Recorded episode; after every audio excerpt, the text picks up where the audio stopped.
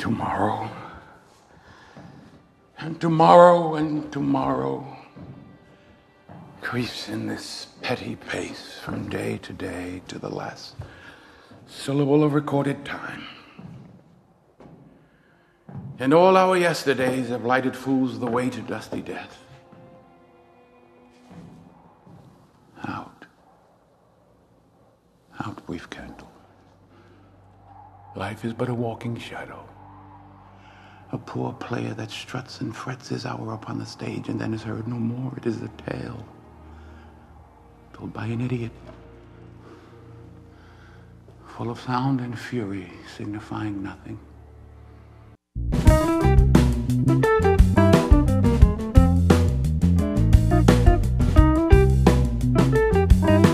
Hi, everybody. I'm Dan. And I'm Mike. So, this is 15 Minute Film Fanatics, but we have a very, very exciting announcement before we begin the actual show. We have crossed, we have crossed the Rubicon, Mike. 10,000 downloads. 10,000 downloads. So, thank you so much for the people that are listening and subscribing. We're always asking you to follow us on Twitter or on Letterboxd. Letterboxd. So you can do that. Let us know. We have more requests this season than ever before. The season is still going strong, but we just wanted to start and say thank you, thank you to all of our listeners. So this week we're going to be talking about the tragedy of Macbeth, the 2021 film uh, released on Apple TV Plus, directed by Joel Coen without his brother. And of course, uh, he also did the screenplay, also starring Denzel Washington and Frances McDormand. So in part one, we always talk about our overall take on the film. I'm the one that kind of nudged Mike and texted him and said, let's do Macbeth, let's do Macbeth. Mike, what's your take? This can sometimes be an iffy compliment, but I certainly mean it as a compliment. I found the movie interesting, which is I found that they picked up where a lot of other Macbeths leave off right? So sometimes someone wants to be the authoritative version. What they what you feel like they do is they go in a room and they say okay forget the way you feel about macbeth. Here's how i'm going to do it. But that's not what this is. That's this kenneth branagh's hamlet. That's kenneth branagh's hamlet. This is a version of macbeth which acknowledges all the others exist but there's some fun stuff that you never got to do and th- this is like I would say it's low budget Macbeth, but some of the special effects are actually pretty good. I was I was surprised. Like this is a Macbeth with a jump scare.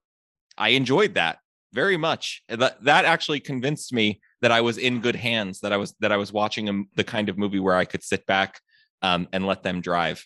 So my overall take was I I was impressed. There's some things I like. There's some things I I didn't like, but overall I liked much more uh, than I didn't. And I probably feel like what I didn't like I didn't understand my take was I, I loved it. And I think I might have even loved it more than you have because I watched it the first time. And it's funny, I did think it was interesting and I couldn't really articulate what I liked about it. I watched it one afternoon. And then about two weeks later, when I knew we were going to record, I watched it again. I can't remember the last time I watched the same movie twice within two weeks. Maybe it's because I'm afraid my Apple TV Plus is going to expire. But um, I love the look of it. I love the sound of it. I love the overall feel. And you know, a couple of things I loved. I love that there's no small parts right? That's an old cliche in act. There's no small parts. Like Brendan Gleeson as Duncan, um, you know, Miles Anderson as Lennox of all people. Like who who cares about Lennox on the page, right? Um, Kathryn Hunter as the witches and as the old man. She she was great. And our friend from the Witch, you know, Ralph Ineson, the guy that plays the father in the Witch, he has that scene where he's the bloody sergeant mm-hmm. reporting mm-hmm. on the Civil War, and he's so good in that scene. Like I could have listened to him talk for an hour. Um, I, I, think they're all great. The, uh, it's a great, great ensemble cast. But I really want to talk in part one about, about Denzel Washington and how good he is and how impressive he was. And I want to do it in the context of another Shakespeare play, which I'm sure you know. I know you know Hamlet, but I want to do it in the context of the advice that Hamlet gives to the players. Hamlet's advice to the actors when he comes when they come to Elsinore to do the murder of Gonzago. Now, if you had to, like, do you remember like roughly what the what the gist of his advice is? Don't do it too much. Don't do it too little. Do it just right do it just right. Now, what I'm going to do is I'm going to play here. This is a clip of Kenneth Branagh, who we mentioned before, as Hamlet giving his advice to the players. So take a listen to this, and that's exactly exactly what Mike said is what he's going to do. Speak the speech, I pray you, as I pronounced it to you, trippingly on the tongue. But if you mouth it, as many of your players do, I had as lief the town crier had spoke my lines. Nor do not saw the air too much with your hand, thus, but use all gently For in the very torrent, tempest, and as I may say, whirlwind of your passion, you must acquire and beget a temperance that may give it smoothness. Mm-hmm. Oh, it offends me to the soul to hear a robustious, periwig pated fellow tear a passion to tatters, to very rags, to split the ears of the groundlings, who for the most part are capable of nothing but inexplicable dumb shows and noise. I would have such a fellow whipped for all doing termagant. It out Herod's Herod. Pray you avoid it. I warrant, your honour. Be not too tame neither, but let your own discretion be your tutor. Suit the action to the word, the word to the action, with this special observance, that you o'erstep not the modesty of nature. For anything so overdone is from the purpose of playing, whose end, both at the first and now, was and is to hold as twere the mirror up to nature, to show virtue her own feature, scorn her own image, the very age and body of the time his form and pressure, now this overdone or come tardy off, though it makes the unskilful laugh, cannot but make the judicious grieve, the censure of the which one must in your allowance o'erweigh a whole theatre of others. So, like Mike just said, that's the advice. Don't do it too little. Don't do it too much. Don't overact with your hands. He says, now, of course, he's nervous because he has to do the extra scene to catch Claudius, but he says, you know, speak the speak as I pronounced it to you. Don't mouth it. Don't overdo it. And I think Denzel Washington, I think everybody in the film does, but especially him, he does that. He follows that advice so well that the first time I watched it, I almost thought he was like kind of like too restrained or too subdued because I thought to myself, and you know what a loud person I am. You can't see this if you're listening, but I'm always using my hands and stuff. So I I saw so many line readings where I would have had Macbeth shout or do something more dramatic or like had his imagination go on. But he grew on me, and I thought his performance was so good. And I watched it again, and I think he does such a good job of following Hamlet's advice of coming across as like like a soldier and like a solid citizen and and somebody who's charismatic, but he's got a lot of simmering underneath. Like when when they tell him he's going to be the Thane of Cawdor, and he says, you know, the Thane of Cawdor lives. Why do you dress me in borrowed robes? Like he doesn't go like all weird. Like he doesn't go, the Thane of Cawdor lives. Like you don't see him like trying to keep it together, man. Like he just says the line and it struck me of how good that is because then when he has to get excited, like when he hears about the Prince of Cumberland and he walks out of the tent, he's like, the Prince of Cumberland. I was just going to say that. Yeah. Yeah. Like then it's really good. Or after the murder, when he knocks the wash basin that he's trying to wash his hands and off, like those moments really made my heart go faster. So it's great. That's what I loved about the film is that it doesn't try to trick you into not caring about the language. It's not one of these Shakespeare's fun kind of things. Like it's all about the language. And he, he says the lines so well. It reminded me of what, again, we keep going back to him, what David Mamet said. He said in one of his books about directing film or theater, he says, when you when the when the script says go close the door, go close the door. Don't worry about what the character's thinking as they close the door. Just you know, say the lines and close the door. And I think that um, there's this devotion to, to restraint in this film that I originally thought was Joel Coen pulling his punches. Right? Didn't you think this was going to be more violent than it is? I did right? And so, and they love you saw the Ballad of Buster Scruggs. The, the Coen brothers have no problem being violent, right? But before you said it's almost low budget, and I think that's deliberate, like the four by three aspect ratio, the black and white. It's clearly it, like the scenes when they're in the forest. It's clearly meant to look like a, rear projection, you know, old time soundstage. But I think it makes it claustrophobic. It's all stripped down, and that's what you care about is the sound.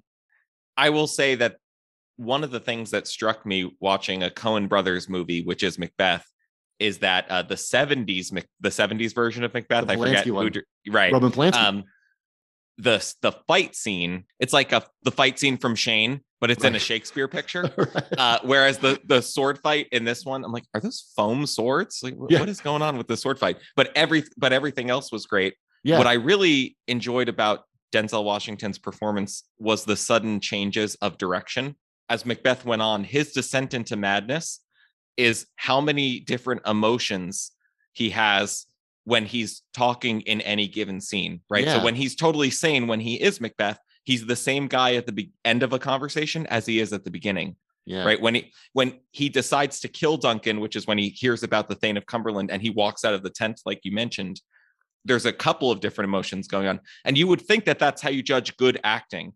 But it turns out that good acting is how you evolve a performance over yeah. individual speeches from the beginning to the end. And so that's what I was impressed by because by the time he's talking to uh, to Lady Macbeth uh, about the subsequent murders that she doesn't know about, and he tells her to cool it, there's like 20 things going on in that conversation. Yeah, yeah. He I, his performance gave me goosebumps. I I just I thought he was like he was like so so great. All right, in part two we'll talk about our moments.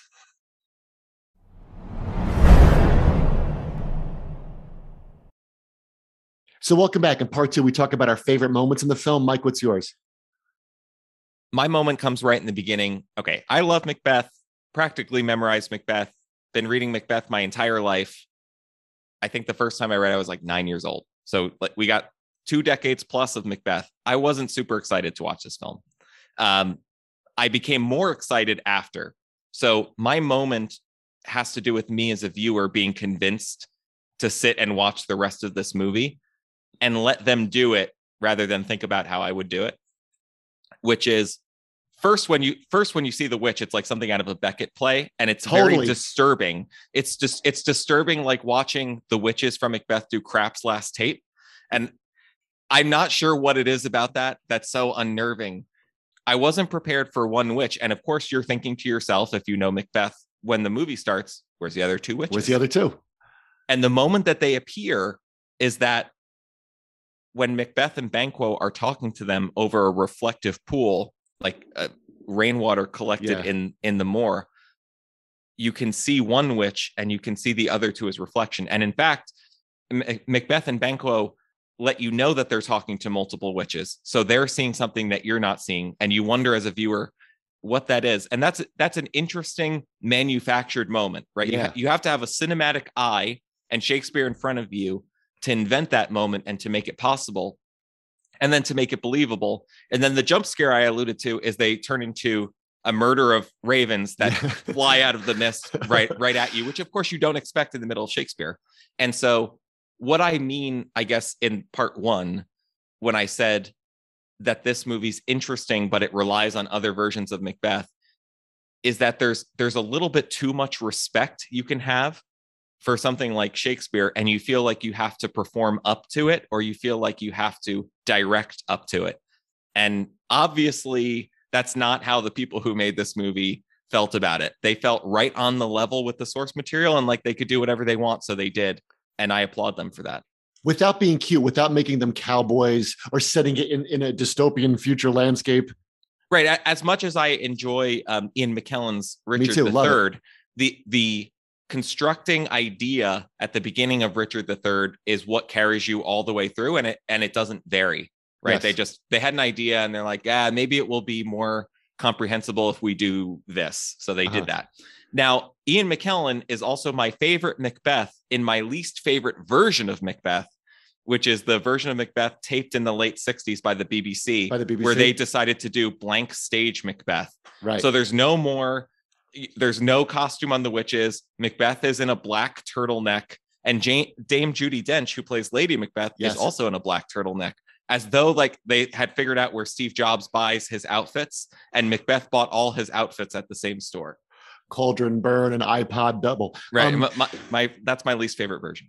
Well, I think that you know it's funny what you just said about when you first see the witch. It's great. I love how she's. Um, when we first did our episode on the witch, we gave that film a lot of props because we said at least the witch is scary. At least it's a, and I think here the witch is scary too. When she starts speaking, and it's it's almost like it's almost like she has multiple personalities. And her, remember her like her her foot. It's like this Her weird foot comes over Yeah, her comes out shoulder. holding yeah. the pilot's thumb. Like all that stuff is great. And then when you realize that when you realize that the, that the, the ravens flying overhead, of course, are the witches, and she has like her little black cape on, and she starts like flying around. And then later in the film, when you when you're watching um, Ross talk to the old man, and you're like, oh, it's the same actress. Like she's the old man. Did you get that when you first saw it? Yeah, she's the old man. So she's everywhere. She's got an eye on everybody. So my moment is actually a triple moment because it's the same thing that happens three times in the film. And it's when you said before Polanski's film. Now, in Polanski's film, Jon Finch as Macbeth, when he one thing Polanski added is you see the murder scene. So when you when you read the play and see the play performed, you don't see them. The murder happens off stage for, for different dramatic reasons to build suspense. In Polanski's version, Jon Finch goes in, he's holding the knife up to Duncan, and he does you don't know what he's going to do. It's like, am I going to cross this this this this boundary within myself? Duncan opens his eyes and says, Macbeth, and then he kills him. Like he can't turn back. So Joel Coen kind of does the same thing. He's sitting there, but when Brendan Gleeson opens his eyes and he looks at Denzel Washington, Denzel Washington just puts his finger in front of his lips as if to say, shh, don't make a noise. And then he goes ahead and does it. That finger on the lips comes up twice more in the film. It comes up when Ross comes to meet the two murderers, when they're hiding behind that little makeshift hut in the road to kill Banquo. They see him and he just goes, shh. And it also comes up with Lady Macbeth in the sleepwalking scene. So I think it's interesting. Three times in the film, three different characters make that gesture. And I think it's great because this film was full of whispering. It's full of, like I said before, it's full of restraint. And that, so when people do yell, like when she yells in the sleepwalking scene, it's truly bone chilling. You're as scared as the doctor and, and the, and the, the maid are that, and the camera also goes in really close to their faces when they start whispering. And I think that's a great, great thing to see because in, in the world of movies today, I think a lesser director would have made this movie much more, it would have been full of sound and fury, but maybe signifying nothing.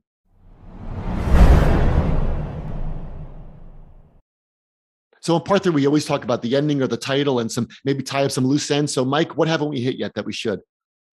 One of my favorite scene, I, and I think as any student's favorite scene is when Macbeth talks to Macduff, which you usually imagine is shouted back and forth yes. from like 20 feet away from different battle lines right so it's it's meant to be a very overheard conversation right and then he says lay on and then they fight and if you watch almost any version of macbeth that's how this is done but there's an intimacy about the conversation between macbeth and macduff with with macbeth as denzel washington when he tells him you don't want any of this. Yeah. And you can tell that he's he's not scared. He's unsure for the first time.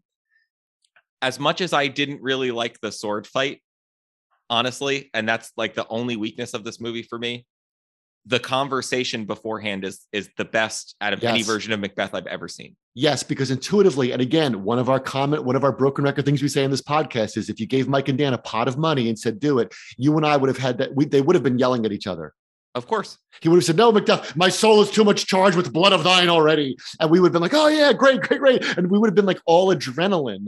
But I think intimacy, and I love, remember, they have the sword fight on, the, on that very narrow kind of bridge. Yes. So they can't, like, I, I love that too. And it forces, it forces them to be, to be intimate. Yeah. And again, the, the, the, like, I know I've made this point already, but they're playing on expectations you have from yes. other versions. If your expectation from another version is that they have a hundred feet to maneuver in, Joel Coen says, "No, I'm going to narrow it to about the size of a hallway. Maybe the swords don't even fit. Like you, you can't, you literally can't turn around to hack at somebody. That ups the tension. It ups the ante because you're not sure how that sword fight is going to work. Yes, right. But again, that even that effect that emotional effect is designed for someone who's seen Macbeth a hundred times because you know how that sword fight is supposed to work. One thing I thought about the very, very end is, as you remember, Ross, who looks like a Dementor in this whole film, what you know, going around when when Ross goes and you, you find out that when he found Fleance, he didn't kill him, right? He was kind of, and that he pays the old man and he goes and picks him up and they're riding away and he's going to take, you know, to make them kings, the seat of Banquo kings and Rossi goes into the goes into a little dip, and then all the birds come out, like all the ravens come out. You know, remember that scene at the end? Mm-hmm. The thing that I thought about that was I'm a little I want to sound like a grouch because I could watch this movie again right now, but I'm just a little Macbeth says I I have begun to grow weary of the sun. I've begun to grow a little weary of cute endings of movies. I've begun to grow a little weary of like the quote unquote deep ending.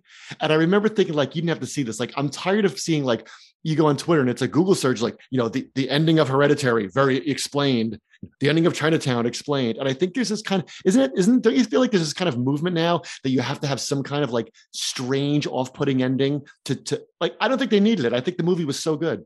It, it's it's a cultural meme, but uh, it's an adaptation yeah. for Apple TV Plus. So I, you know, that's that's the price of admission. Okay, yeah, all right, fair enough. All right, well, I could watch this movie again right now. I really, really loved it. I urge everybody out there. Of course, if you're listening to this, there's no spoilers because we assume you've read Macbeth at least once already. But you don't. You can go into this with all your full spoilers. I think it was terrific. It's even if you get Apple TV Plus for a month for five bucks or whatever.